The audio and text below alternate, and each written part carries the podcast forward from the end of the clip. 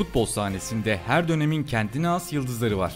Ve bu yıldızlar arasında öyleleri var ki onlar hem saha içinde hem de saha dışında yaptıklarıyla, yaşadıklarıyla ve yaşattıklarıyla adlarını dünya futbol tarihine altın harflerle yazdırıp bambaşka bir yere ulaşıyorlar. Nesiller geçse de asla unutulmayacak bir yere. Bu isimlerden biri de yıllardır esen Messi rüzgarına rağmen hala da Arjantin denince akla ilk gelen isim olan Diego Armando Maradona. Ona yeryüzünün gördüğü en büyük solak dense sanırız abartı olmaz. Zira bu yeteneği onu tanrı gören kalabalıklar bile doğurdu.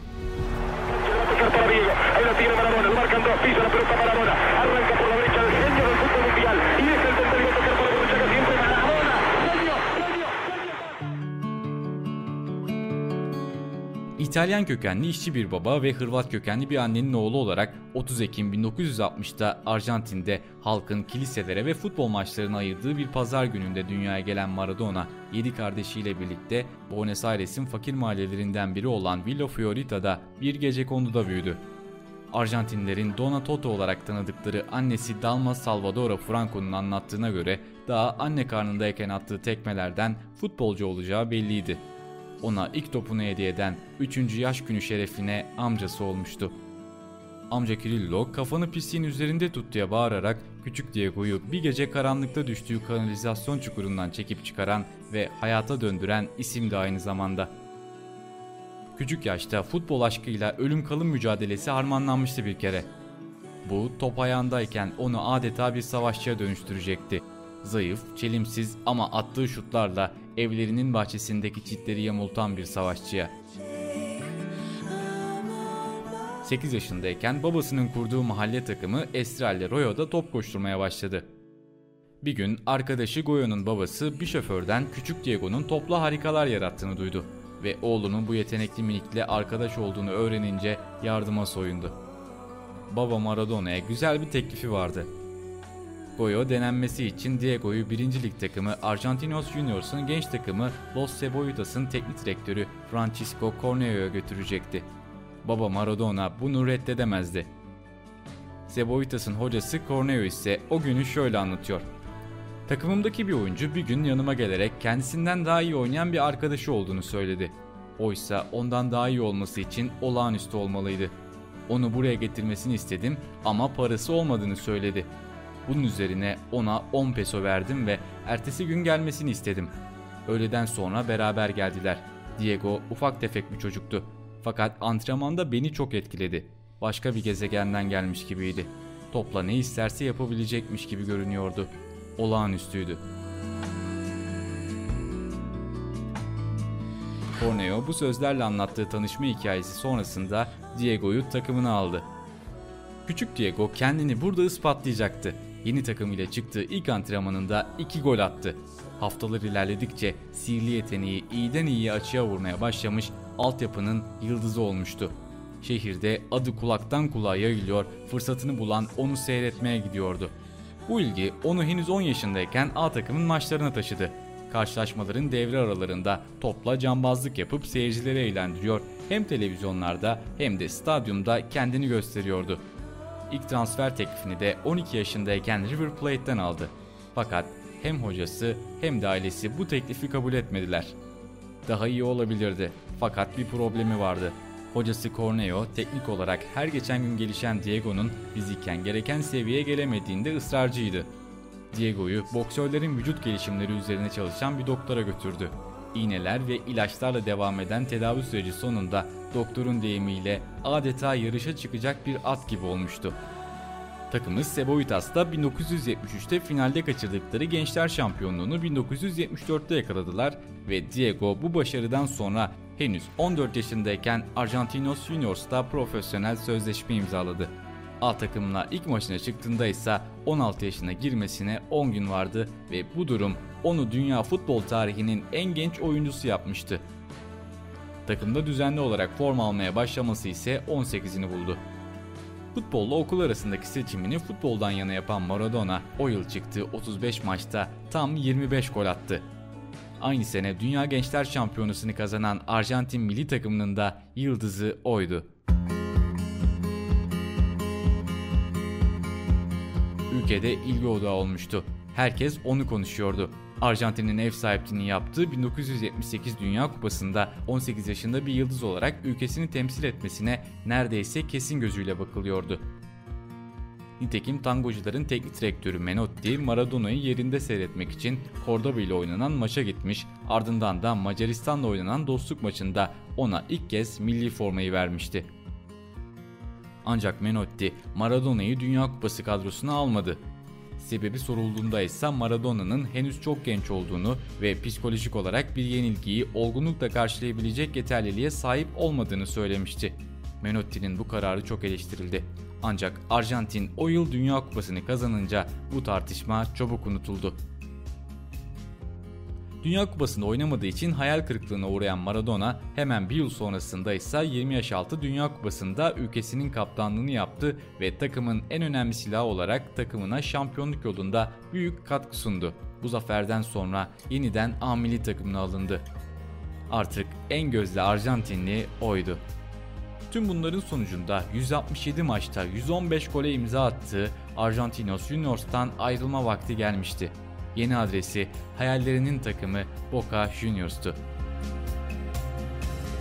1981'de ilk adımını attığı Boca'da kısa zamanda taraftarın sevgilisi haline geldi. Yeni takımındaki ilk sezonunda 17 gol attı ve şampiyonluğun kutlandığı La Bombonera'da adı en fazla alkış alan oyuncu oldu. O sezon oynadığı efsanevi oyunla kendini o kadar çok benimsetmişti ki tüm Bokalıların dilinde aynı slogan vardı. Dinim Boca, Tanrım Maradona, Mabedim La Bombonera. Bu performansı onu 1982 yılındaki Dünya Kupası'na götürdü. Hayatındaki en büyük hedeflerinden biri de Dünya Kupası'nı kaldırmaktı. Ancak turnuvada beklenen başarıyı elde edemediler. Bunun yanı sıra hem ülke basında hakkında çıkan haberler hem de ülkesindeki siyasi problemlerin ortasında kalması Diego'yu fazlasıyla yormaya başlamıştı. Arjantin ile İngiltere arasında yaşanan Falkland Adaları Savaşı'ndan dolayı ortam çok gergindi. Maradona tüm bu sebeplerle kendisine tanrı gözüyle bakan Bokalıların affını istedi ve tüm uğraşlara rağmen kararından vazgeçmeyerek İspanya'nın yolunu tuttu. Artık o bir Barçalıydı. Cruyff ve Neşkens'ten sonra Barcelona'nın kadrosuna kattığı en büyük isim olarak tanıtıldı. Katalan ekibi Maradona için Boca'ya 2,5 milyon dolar bonservis ödemişti. Bu rakam o dönem için bir rekordu. Artık tam anlamıyla yıldız klasmanına yükselmişti. Çıktığı bu seviyede kalması hayat memat meselesiydi fakat İspanya'da iyi başladığı sezon içinde karaciğer iltihabı problemleri yaşadı ve sahalardan 3 ay uzak kaldı.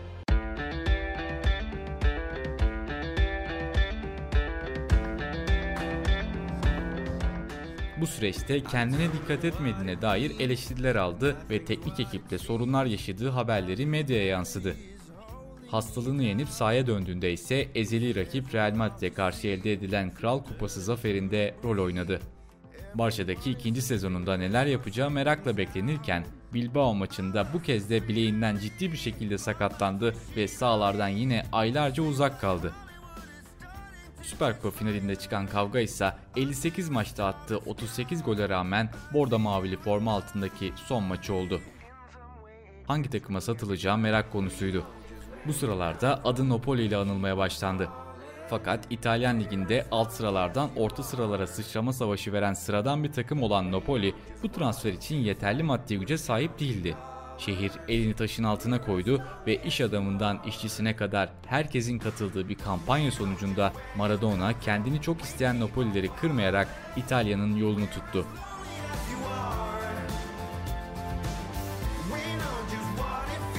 Napoli bu transfer için Barcelona'ya 6.9 milyon euro ödedi. Bu yıldız oyuncunun bir kez daha dönemin en pahalı transferini gerçekleştirdiği anlamına geliyordu. Mavili forma altındaki ilk iki sezonunda hayli iyi bir performans ortaya koyan Maradona camiaya ve taraftara kendini iyiden iyiye sevdirmişti.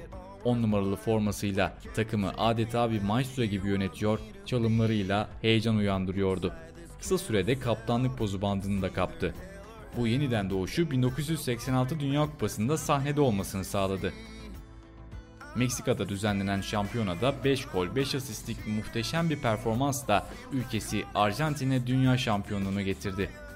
Hayaline kavuşmuş, kupayı kaldırmış ve turnuvanın en değerli oyuncusu seçilmişti.